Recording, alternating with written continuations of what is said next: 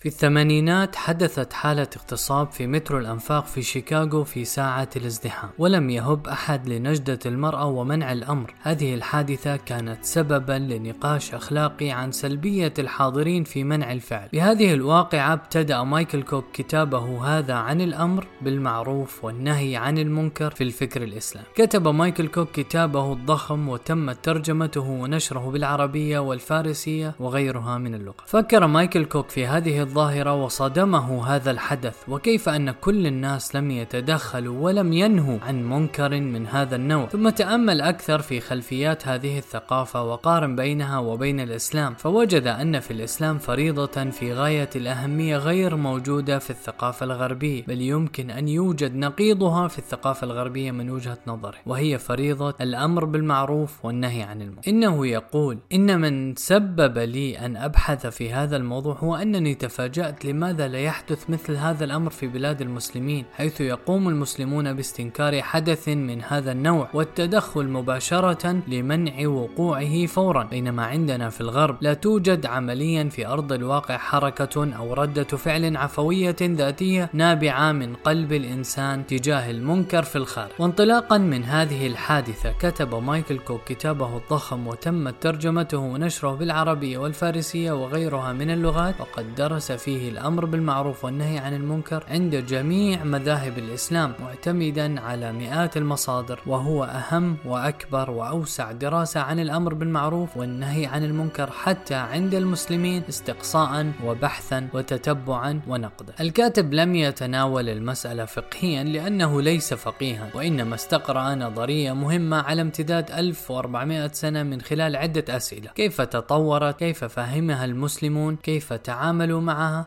وكيف ربطوها بالحياة السياسية والاجتماعية ثم كيف أصبحت في داخلهم المسؤولية تجاه الآخر. الكتاب ليس مجرد سرد تاريخي بل فيه الكثير من التحليل والمقارنات ومحاولة تبيان من تأثر بمن ومن سابق على من. وحتى الاستثناءات من مذهب يذكرها مبينا أن العالم الفلاني قد برز رأيه وكأنه مستثنى من مذهبه ومتأثرا بالعالم الفلاني من المذهب الآخر. ويلاحظ تركيزه على الإمام الغزالي معتبرا إياه القمة التي وصل إليها التأصيل لهذه الفريضة. بحيث يعتبر نقطة فاصلة فما بعد الغزالي غير ما قبله وتأثر به الكثيرون من بعده على اختلاف توجهاتهم وحتى دياناتهم كالنصارى ويقارن أيضا بين ما كتبه الغزالي بالعربية في إحياء علوم الدين وما كتبه بالفارسية وأيضا بين مختصرات الغزالي التي قرأها كلها كما ذكر وما سبب ما اختصر منها.